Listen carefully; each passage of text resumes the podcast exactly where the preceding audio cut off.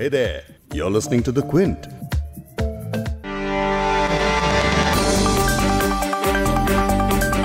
Coronavirus पूरी दुनिया के सामने एक बड़ी चुनौती बनकर आया है।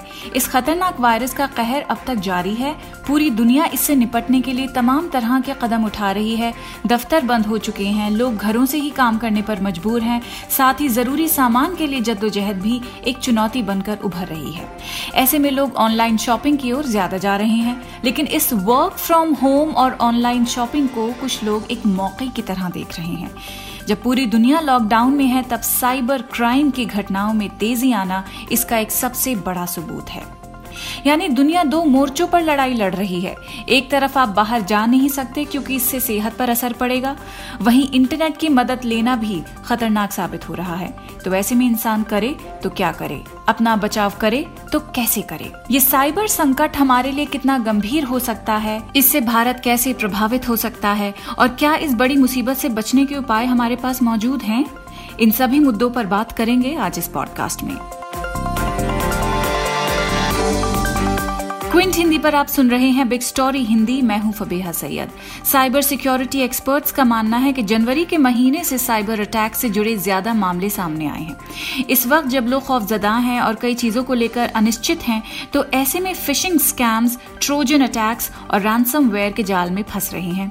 अब इस पर कड़ी नज़र रखने के लिए और इसे मॉनिटर करने के लिए मार्च के आखिरी महीने में एक ग्लोबल कोलिशन बनी है, जिसमें दुनिया भर के 2700 से ज़्यादा साइबर सिक्योरिटी एक्सपर्ट्स हैं, जिसमें 10 इंडियंस भी शामिल हैं। साइबर एक्सपर्ट्स का ये कोलिशन कोविड 19 संबंधित विषयों से फ़ायदा उठाने वाले साइबर हमलों से सामूहिक रूप से निपटने के लिए एक साथ आया है। और इस नेटवर्क का नाम है कोविड 19 साइबर थ्रेट कोलिशन। आगे इस पॉडकास्ट में इस नेटवर्क से जुड़े एक Mumbai based cyber security company के एक एक्सपर्ट यश कड़ाकिया से हम बात करेंगे जो हमें बताएँगे कि हम इससे किस तरह प्रभावित हो सकते हैं और इस तरह के साइबर अटैक से अपना बचाव कैसे कर सकते हैं। जो लोग घर से काम कर रहे हैं उन्हें बुनियादी एहतियात बरतने की ज़रूरत है। सुनिश्चित करें कि आपके कंप्यूटर के एंटीवायरस अपडेटेड हों। साथ ही साइबर सिक्योरिटी पर लिखने वाले क्विंट के कॉरेस्पॉन्डेंट सुशोभन सरकार भी आ, हमारे साथ जुड़ेंगे जो हमें बताएँगे कि इस समस्या का दायरा इस वक्त कितना बड़ा है। कोरोना और साइबर अटैक्स का क्या संबंध है? इसका कारण ये है तो जो हैकर्स हैं वो दुनिया के किसी भी कोने में बैठकर अभी जो कर रहे हैं वो यह है कि छल कपट के माध्यम से लोगों के डर से खिलवाड़ करके उनकी कीमती इंफॉर्मेशन को चुरा लेते हैं। इसे कहते हैं फिशिंग मिल जैसा मैं अभी कह रही थी कि आज के दौर से पहले कभी ऐसा नहीं हुआ कि दुनिया की ज़्यादातर इंडस्ट्रीज़ एक साथ इंटरनेट पर इतने ज़्यादा निर्भर हों। इस चीज़ के लिए मैं जूम ऐप का एक उदाहरण आपको देना चाहती हूँ। लॉकडाउन के बाद स्कूल कॉलेजेस की ऑनलाइन क्लासेस होने लगी हैं। ऑफ़िस मीटिंग्स भी ऑनलाइन होती हैं। यहाँ तक कि कोर्ट की रोज़मर्रा की प्रोसीडिंग्स हों। या प्रधानमंत्री की बाकी राज्यों के नेताओं के साथ मीटिंग्स ये सब कुछ जूम नाम की एक वीडियो कॉन्फ्रेंसिंग ऐप पर आ गया है। जिसके बेसिक वर्जन के ज़रिए आप एक साथ 50 लोगों के साथ वीडियो कॉन्फ्रेंसिंग कर सकते हैं।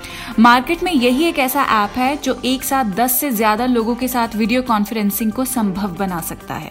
और यही वजह है कि प्रोफेशनल्स के बीच इतने कम वक्त में ये बेहद लोकप्रिय हो गया है। यहाँ तक कि गूगल प्ले स्टोर से अब तक ये ऐप पाँच करोड़ बार डाउनलोड हो चुका है। तो आप समझ सकते हैं कि ये ऐप वर्क फ्रॉम होम के इस नए कल्चर में कितना ज़रूरी है। लेकिन अब सिक्योरिटी एक्सपर्ट्स ने वीडियो कॉन्फ्रेंसिंग ऐप जूम के ऐसे वर्जन का पता लगाया है जो कोरोना वायरस के चलते हुए लॉकडाउन में घर से काम कर रहे लोगों को टारगेट कर रहा है। Threat intelligence agency Bitdefender ने कई ऐसे वर्जन का पता लगाया है जो असल में जूम ऐप जैसे लगते हैं, लेकिन वो ट्रोजन सॉफ्टवेयर से प्रभावित हैं। रिसर्चर्स ने पता लगाया है कि ट्रोजन वर्जन खुद को असली ऐप जैसा दिखाता है। इंटरफेस भी बिल्कुल एक जैसा ही है और पैकेज का नाम us.zoom.video मीटिंग्स भी एक ही है। यूज़र्स इसकी सिक्योरिटी को लेकर ये शिकायत कर रहे हैं कि कई बार अजनबी लोग वीडियो कॉल ज्वाइन कर लेते हैं और कुछ केसेस में तो इस तरह की तस्वीरें शेयर करते हैं जो काबिल एतराज़ हों।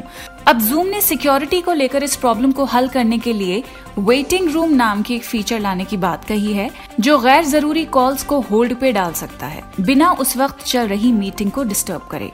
साइबर सिक्योरिटी का हैक होना क्या होता है? ये उसका एक उदाहरण है। अब किस तरह से साइबर सिक्योरिटी अटैक्स के केसेस सामने आ रहे हैं और मामला कितना गंभीर है, ये बताने के लिए क्विंट के कॉरेस्पॉन्डेंट सुशोभन सरकार ने मुझे रिकॉर्डिंग्स भेजी हैं। सुनिए। कोरोना वायरस महामारी के चलते एक बहुत ही बड़ी गंभीर समस्या की उत्पत्ति हुई है और वो है साइबर अटैक्स की। तो कोरोना और साइबर अटैक्स का क्या संबंध है? इसका कारण ये है कि क्योंकि लोग कोरोना को लेकर भयभीत हैं उसको लेकर चिंतित है बहुत सारी आशंकाएँ हैं लोगों के मन में तो जो हैकर्स हैं वो दुनिया के किसी भी कोने में बैठकर अभी जो कर रहे हैं वो यह है कि वो आपको शायद एक ईमेल भेज सकते हैं या आपको एक एसएमएस भेज सकते हैं जिसमें ऐसा लगेगा आपको वो ईमेल पढ़ के कि शायद वो वर्ल्ड हेल्थ ऑर्गेनाइजेशन ने आपको भेजा है या आपकी आ, आ, जो राष्ट्रीय सरकार है या जो स्थानीय सरकार है, उन्होंने आपको कोई ज़रूरी संदेश भेजा है कोरोना को लेके और उसमें कोई ज़रूरी फ़ाइल है जिसे आपको डाउनलोड करना है, लेकिन दरअसल वो छल कपट के माध्यम से लोगों के डर से खिलवाड़ करके उनकी कीमती इन्फॉर्मेशन को चुरा लेते हैं। इसे कहते हैं फिशिंग मेल कि छल के माध्यम से आपके पर्सनल डेटा को ले लेना। आ, एक और होता है रैंसमवेयर जो कि छल के माध्यम से आपको ऐसी ईमेल्स भेज के या एसएमएस भेज के आपके कंप्यूटर को लॉक कर सकते हैं और यह कह सकते हैं कि जब तक आप मुझे कोई नकद राशि या कोई राशि कोई पैसे नहीं देंगे तब तक आपका कंप्यूटर हम लॉक ही रखेंगे। तो ये एक बहुत बड़ी अभी जो गंभीर समस्या है, वो सामने आई है कोविड नाइन्टीन के चलते और बहुत बहुत लोगों को पूरे विश्व स्तर पे ऐसी ईमेल्स और एसएमएस आ रहे हैं। तो अब इसका क्या किया जाए? अब यह हुआ है कि पूरे दुनिया भर के जो साइबर सिक्योरिटी विशेषज्ञ है, उन्होंने अपने आपस में एक विश्व स्तरीय एक नेटवर्क पैदा किया है, जहाँ पे उन्होंने ये तय किया है कि हम एक साथ मिलकर काम करें और आ, हम एक दूसरे के साथ ज़रूरी इन्फॉर्मेशन शेयर करते रहें जहाँ भी हमें इन्फॉर्मेशन मिले जहाँ से भी हमें ये इंगित मिले कि यहाँ से एक अटैक हो रहा है या इस आ, संस्था पे अटैक हो रहा है। और संस्था आ, से एक बहुत ज़रूरी पॉइंट यह भी है कि यह देखा गया है कि पूरे दुनिया में कि अस्पताल जो हैं या जो डॉक्टर्स हैं या जो आ, आ, सरकारी संस्थाएँ हैं उन पे ऐसी अटैक ज़्यादा हो रही है। आ, और अगर कुछ आंकड़े दिए जाए आपको तो हम ये भी कह सकते हैं कि जनवरी से लेके अब तक कुल इक्यावन हज़ार पूरे दुनिया को मिला के पूरे इक्यावन हज़ार वेबसाइट्स ऐसे नए रजिस्टर हुए हैं जिनमें कोरोना वायरस या कोविड नाइन्टीन जैसे शब्द शामिल हैं। उनमें से अगर आप देखें तो दस परसेंट से कम लेकिन एक काफ़ी अच्छा नंबर ऐसा है वेबसाइट्स के जो पाए गए हैं ऐसे जो कि जिन्हें मलेशियस वेबसाइट्स कहे जाते हैं, या जिन्हें ऐसे वेबसाइट्स कहा जाता है कि जो लोगों को बुद्धू बनाकर उनका इन्फॉर्मेशन लेने के लिए हो, लेकिन जो दिखे बिल्कुल ही एक जेन्यून वेबसाइट की तरह। तो इस गंभीर मुद्दे को मद्देनजर रखते हुए दुनिया भर के साइबर सिक्योरिटी एक्सपर्ट्स ने अप, आपस में वॉल्टियर करके एक नेटवर्क खड़ा किया है जिसका नाम है global coalition global threat coalition जो कि यूके के एक डेटा साइंटिस्ट है जोशुआ सैक्स के नाम से। उन्होंने इसका आह्वान दिया था और इसके चलते बहुत सत्ताईस आज के दिन में सत्ताईस ऐसे साइबर सिक्योरिटी एक्सपर्ट्स हैं जिनमें से दस एटलीस्ट हम जानते हैं कि जो भारत से हैं, उनमें से एक से मैंने बात की थी, यश कड़ाकिया, जो कि बम्बई में बेस्ड है। सिक्योरिटी ब्रिगेड नाम एक साइबर सिक्योरिटी कंपनी में काम करते हैं और वो भी इसमें शामिल है। अब जिन यश की बात कर रहे हैं, उनसे अभी थोड़ी देर में हम बात करेंगे, लेकिन पहले मैं आपको बता देती हूँ कि साइबर सिक्योरिटी सुनिश्चित करने के लिए कोविड 19 साइबर थ्रेट कोalition से जुड़े थ्रेट इंटेलिजेंस एक्सपर्ट्स का मानना यह भी है कि स्टॉक मार्केट्स और आर्थिक संस्थाओं पर अगर इस तरह कोई अटैक होता है तो बहुत गंभीर बात होगी। खतरे की पुष्टि करते हुए Mumbai based cyber security company के यश कड़ाकिया ने क्विंट से पहले भी बात की, जिस दौरान उन्होंने बताया कि ऐसा एक अटैक उनके क्लाइंट ने, जो स्टॉक मार्केट में काम करते हैं, उन्होंने भी एक्सपीरियंस किया था।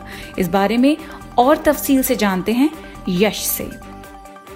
Covid 19 cyber threat covid 19 cyber threat coalition experts का एक बड़ा ग्रुप बन गया है जो दुनिया के कई देशों से आकर इस नेटवर्क से जुड़े हैं। इस नेटवर्क का उद्देश्य है अटैक्स के बारे में फिशिंग स्कैम के बारे में इस्तेमाल होने वाले डोमेन्स और आईपी एड्रेस हैं उनके बारे में थ्रेट इंटेलिजेंस शेयर करना और इन इन्फॉर्मेशन को मिलाकर हेल्थ केयर संस्थाओं हॉस्पिटल के साथ शेयर करना ताकि ये कंपनियाँ इस इन्फॉर्मेशन के सहारे अपने अटैक से बचाव कर सकें।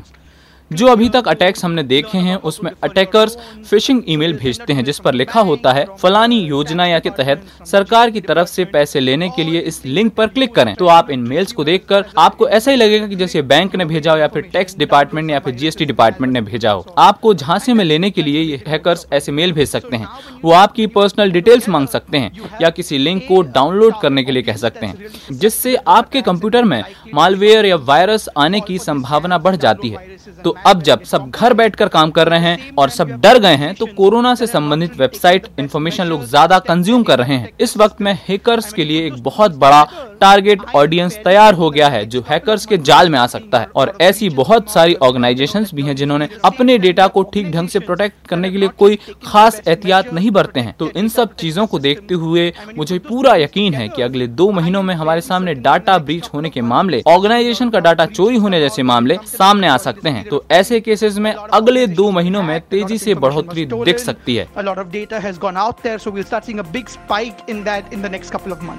अब जब ये संकट इतना गंभीर है तो इससे बचाव किस तरह होगा? इसके अलावा क्विंट के सुशोभन सरकार से भी बात हुई तो उन्होंने भी रिकॉर्डिंग भेजी है कि इन चीज़ों से किस तरह से अपनी सुरक्षा की जा सकती है। ये भी सुनिए। तो ऐसे रैंसमवेयर और फिशिंग जैसे हमलों से कैसे बचा जा सकता है? इससे बचने के कई सारे आसान सरल उपाय हैं जिनको ध्यान में रखना अनिवार्य है। आज के ऐसे ज़माने में जब ये आम बात हो गई है कि किसी को ऐसा ईमेल आए तो तीन चार चीज़ें हैं जो हम जिस, जिसका ध्यान रख सकते हैं। पहला जहाँ से ये ईमेल आ रहा है या जहाँ से ये एसएमएस आ रहा है उनका जो सेंडर है, जो भेजने वाला है उसका नाम और स्पेलिंग ध्यान से देखें। अक्सर ये होता है कि भेजते वक्त स्पेलिंग में कुछ छोटी सी तब्दीली होगी या छोटा सा एक अक्षर का इधर उधर का फ़र्क होगा। जैसे कि हम अक्सर देखते हैं कि हम जब बिस्किट या मिनरल वाटर का भी बॉटल लेते हैं तो वहाँ पे ब्रांड नेम को थोड़ा सा बदला जाता है ताकि हम उसे पहचान ना सके और उसे जेनुइन मान के खरीद ले। दूसरी बात यह है कि जो हमें ये मेल भेज रहा है चाहे वो डब्ल्यू एच ओ हो चाहे वो कोई इंडिविजुअल हो क्या हम उसे आ, क्या हम उसे उन्हें निजी तौर से पहचानते हैं? अगर नहीं तो अगर वो मेल हमें कुछ डाउनलोड करने को कह रहा है या कुछ एक्शन लेने को कह रहा है तो उसे हमें नहीं लेना चाहिए। तीसरा, और बहुत ज़रूरी, कि जहाँ जहाँ संभव हो टू फैक्टर ऑथेंटिकेशन को एक्टिवेट करना।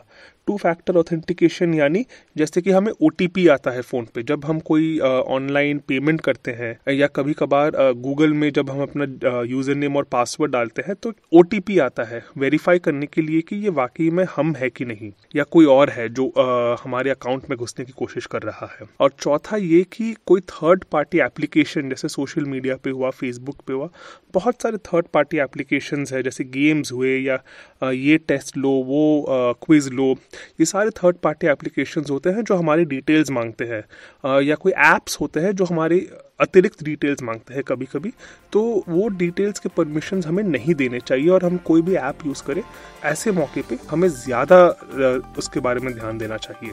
कोरोना वायरस की वजह से ग्लोबली तेरह लाख से ऊपर लोग संक्रमित हो चुके हैं और छिहत्तर हज़ार से ज़्यादा लोगों की जान जा चुकी है। लेकिन इन आंकड़ों से कई गुना ज़्यादा लोग घरों पर बैठकर इंटरनेट के सहारे अपने काम काज अपनी जिंदगियाँ चला रहे हैं। ऐसे में किसी प्रकार की साइबर संकट से अगर अपना बचाव कर सकते हैं तो हर वो कोशिश करनी पड़ेगी जो ऐसा करने में हमारी मदद करे। इस पॉडकास्ट के एडिटर नीरज गुप्ता हैं और इसे प्रोड्यूस किया है फबेहा सैयद ने। अगर आपको बिग स्टोरी सुनना पसंद है तो क्विंट हिंदी की वेबसाइट पर लॉग ऑन कीजिए और हमारे पॉडकास्ट सेक्शन का मज़ा लीजिए।